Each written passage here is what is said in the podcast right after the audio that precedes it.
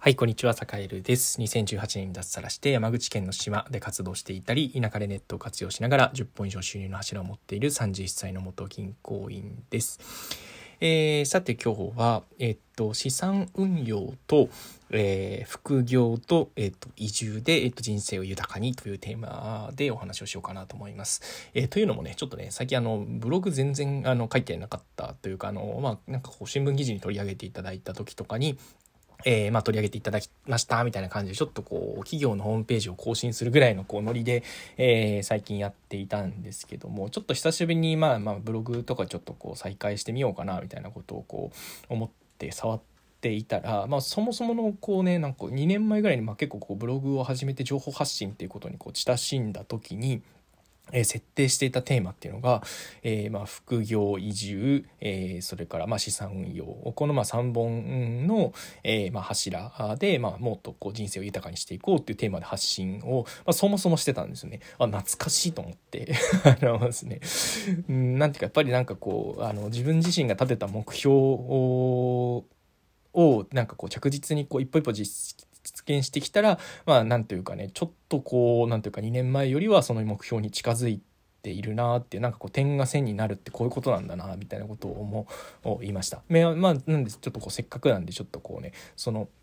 えー、っとまあ、資産運用だったり副業副業っていうのは複数の柱の方ですね。あのサイドビジネスの方ではなくて、えー、マルチワーク、えーまあ、百姓的な生き方っていうことですね、えー、それから、えー、っと何でしょう地方移住か、うん。えーとまあ、固定費を下げるっていうことのなんかこう意義とか意味みたいなもの、まあ、どどうしてそういうことを考えたのかっていうことを、えー、簡単にちょっとお話ししようかなと思います。えーとまあ、簡単に言うと、えっと、まあ、なんだろうな、地方移住っていうのは固定費を下げて、えっと、なんだろう、人口動態だったり、えー、それから、えっと、産業構成だったり、働き方が、えっと、よりこう、先を行っている、えまあ、一周回って最先端な地域に行って、えまあ、固定費を下げて、いろんなチャレンジをする。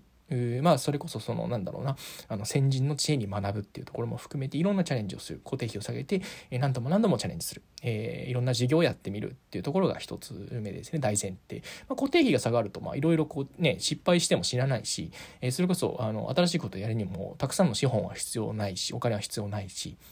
えまあ、いろいろできると。で、そこでできた、こう、なんていうか、貯蓄であったりだとか、えー、資産というのをきちんと運用していくわけになるんですけども、その、なんだろう、運用前段階でしっかりこう稼ぐためには、まあ、いくつかね、やっぱりね、複数の柱、やっぱりね、一つの柱だけだと、やっぱりこうね、地方で働いていく上では、えー、まあ、まず最初はちょっとね、厳しかろうと。まあ、事業を生み出すまでには、当然いろんな失敗だったり、いろんなこう、まあ、自分に合う合わないっていうところも含めて、いろいろやっぱりやってみないと、まあ、適正なんて分かんないよねっていうことで、まあ、複数の柱っていうのをま基本的にきちんと持つというところですね。なんで、まあ、1つ目の、えーとまあ、地方移住そしてまあ副業、えー、複数の柱でこう生きる、えー、それで、えー、そのあの作った資産っていうのをきちんと運用していく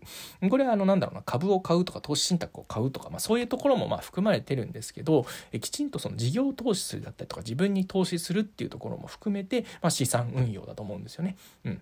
えー、なんで、サカエルは、えっと、基本的に、えっと、なんだろうな、余剰資金には、えっと、ま、貯金4分の1、それから、ま、資産運用、まあ、あの、投資信託ですね。えっと、に基本的にはアメリカの投資信託に、えっと、積み立てをしています。えー、まあ、だから日本円を、えっと、銀行に積み立てているのが4分の1。えー、アメリカの資産、米国資産として積み上げているものは、えー、まあ、米国の信用力ですね。信用力に、こう、あの、なんていうか、依拠した資産に積み上げているのが4分の1。で、それから、えっと、仮想通貨に4分の1。えー、残るは、えっと、まあ、自分の能力だったりだとか、えー、自分の事業にという形で、えー、まあ、4分の1、4分の1、4分の1みたいな感じで、えー、まあ、投資をしてきました。えー、なんで、えー、割とバランスよく投資をしてきたんですけど、いろいろやってみた結果、やっぱりなんだろう、自分のやりたいこととか、これからあの頑張りたいことっていうところに寄り添っていくには、結構ね、やっぱり事業投資だったり自分に投資をするっていうのが最もやっぱり効率がいいなってことに気づいたんですよね。うん。なんで、ある程度そのなんだろうな、貯金だったり、それこそまあなんだろう、アメリカ